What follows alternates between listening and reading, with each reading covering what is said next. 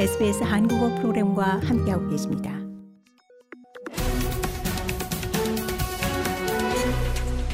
Weekly Economic Briefing.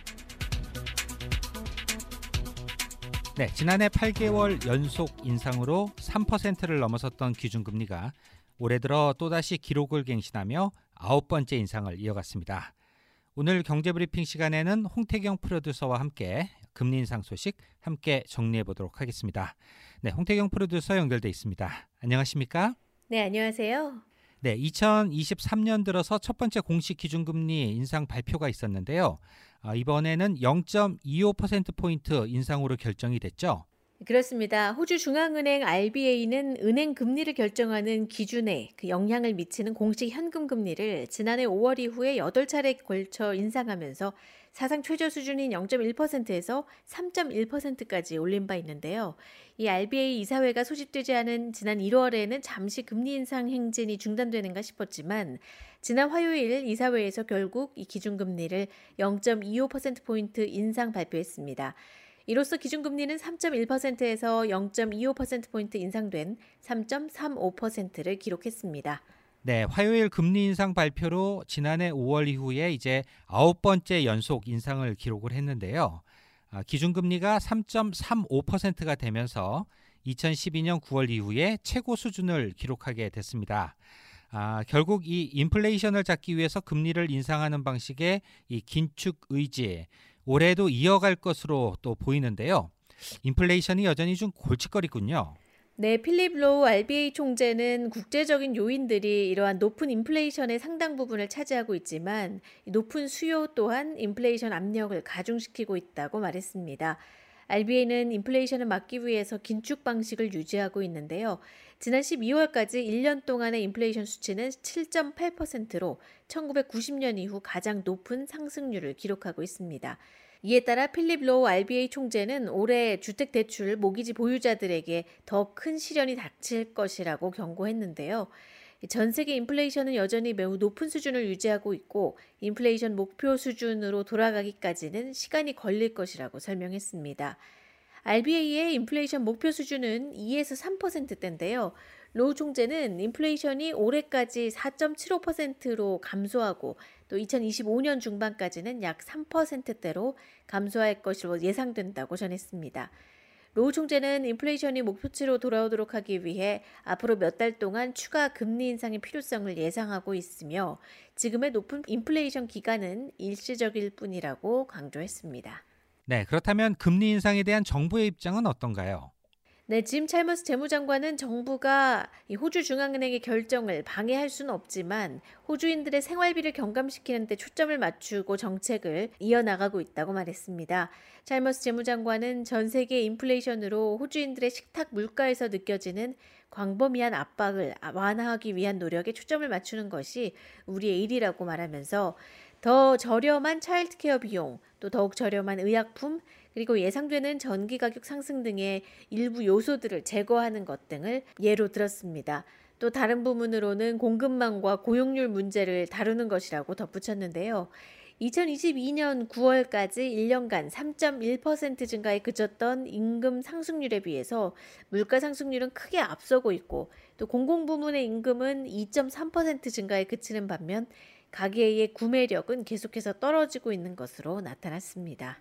네, 그렇다면 이 계속되는 금리 인상 어, 무엇보다도 대출 상품을 지니고 있는 호주인들에게 가장 큰 영향을 미칠 것 같은데요. 은행의 금리 전망 뭐 어떻습니까? 네, 은행들이 최근에 금리 인상분을 고객들에게 빠르게 전가할 것으로 예상이 되는 가운데 지금까지의 금리 인상도 이미 가계 예산에 타격을 주고 있습니다.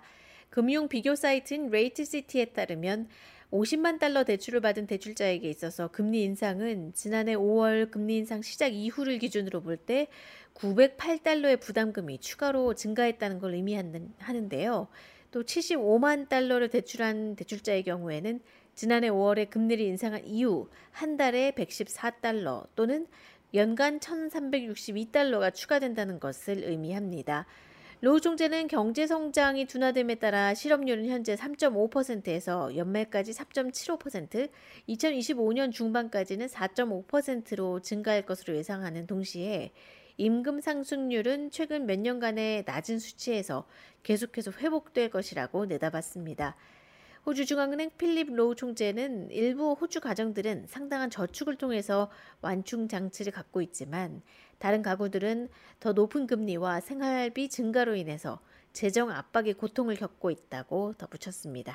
네, 그렇다면 올해에도 금리 인상은 이어질 수 있다는 전망인 것 같은데요. 그렇다면 내년에는 상황이 좀 좋아질까요? 네, Westpac의 수석 이코노미스트 빌 에반스는 호주 중앙은행이 금리를 동결하게 되면 주택시장에 약간의 낙관론을 불러올 수는 있을 것이라고 말했습니다. 2024년 금리 인하가 현실화될 때까지는 대체적으로 약세 경기가 주택시장에 부담을 주는 경향을 보일 것이라고 덧붙였는데요. 또 AMP의 수석 경제학자 쉐인 올리버 이사 또한 내년부터 더 나은 상황이 시작될 것이라고 내다봤습니다. 올해 인플레이션율은 여전히 임금 상승률을 넘어서겠지만 올해가 지날수록 인플레이션 압박이 줄어들기 시작하면서 터널 끝에 빛을 볼 수 있을 것이라고 전망했습니다. 올리버 이사는 아마도 지금이 최악의 상황을 겪고 있다고 생각한다면서 내년에는 물가 상승률이 계속 낮아지고 물가는 여전히 높겠지만 물가 상승률이 둔화될 것이라면서 임금 상승폭이 이 물가 상승률을 따라잡고 또 금리는 정점을 찍게 될 것이라고 예상했습니다. 올리버 이사는 또 기준금리가 지금 당장은 높아 보일 수 있지만 1990년 당시에 17%였던 것과 비교하면 여전히 매우 낮은 것이라고 강조했습니다. 그렇다면 이 대출 상품을 갖고 있는 사람들은 올해 뭐 어떤 점을 주의하면 좋을까요? 네, 호주 금융중개인협회 FBAA에 따르면 2023년에는 약 80만 건의 고정금리 모기지가 변동금리로 전환될 예정인데요. 이는 많은 사람들의 모기지 상환 금액이 갑작스러운 증가로 이어질 수 있다는 것을 의미합니다. FBA의 피터 화이트 이사는 대출자들이 온라인 비교 사이트를 활용해서 미리 본인의 선택 상품들을 조사해야 한다고 조언했는데요. 고정금리에서 종료되거나 재융자를 원하는 사람들은 고정금리 주택담보대출을 선호할지 아니면 변동금리 주택담보대출을 선택할지 결정해야 하는 건데요. 변동금리는 추가 금리 인상의 위험이 있을 수는 있지만 가장 많은 유연성을 제공하고 있고요.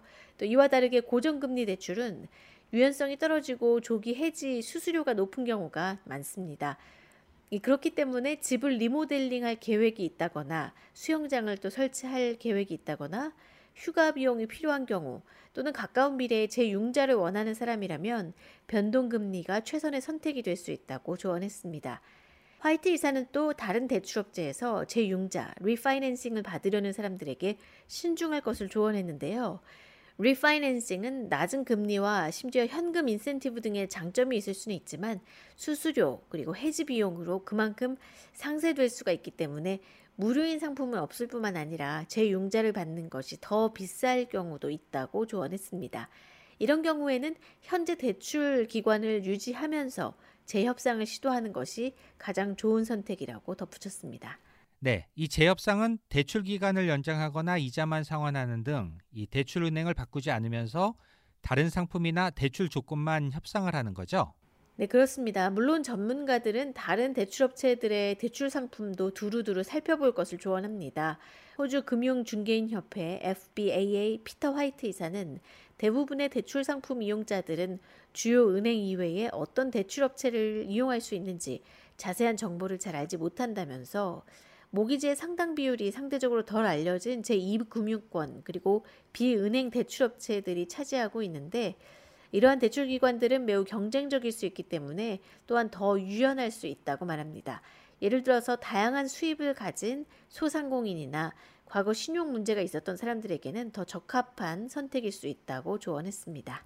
네, 마지막으로 주택을 구매하려는 사람들에게 올해 전망이 어떨지 어, 전문가들의 의견도 좀 정리를 해주시죠. 네, 첫 주택 구매자들에게는 힘든 시기가 될 것으로 보입니다. 부동산 가격이 누그러지기를 수년 동안 기다려왔지만 대출 가능 금액이 더 줄어들고 또 더 높은 이자율과 상환금으로 어려움을 겪고 있는 상황인데요.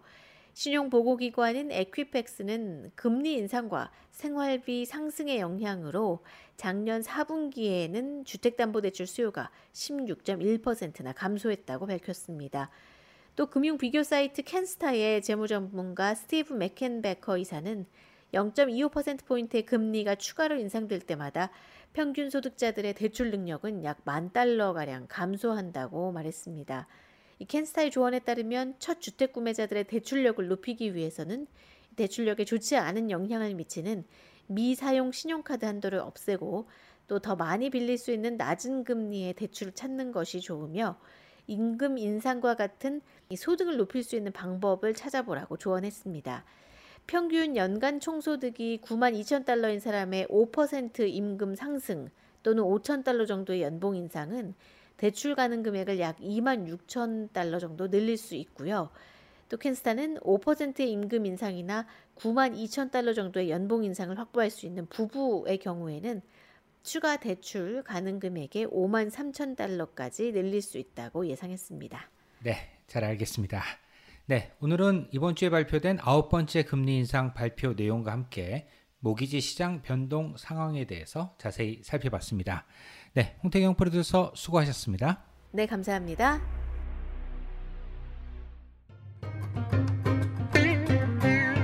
SBS 라디오를 찾아주셔서 고맙습니다. 전체 프로그램을 청취하시는 방법은 sbs.com.au 슬래시 코리안을 접속하시면 자세히 접하실 수 있습니다.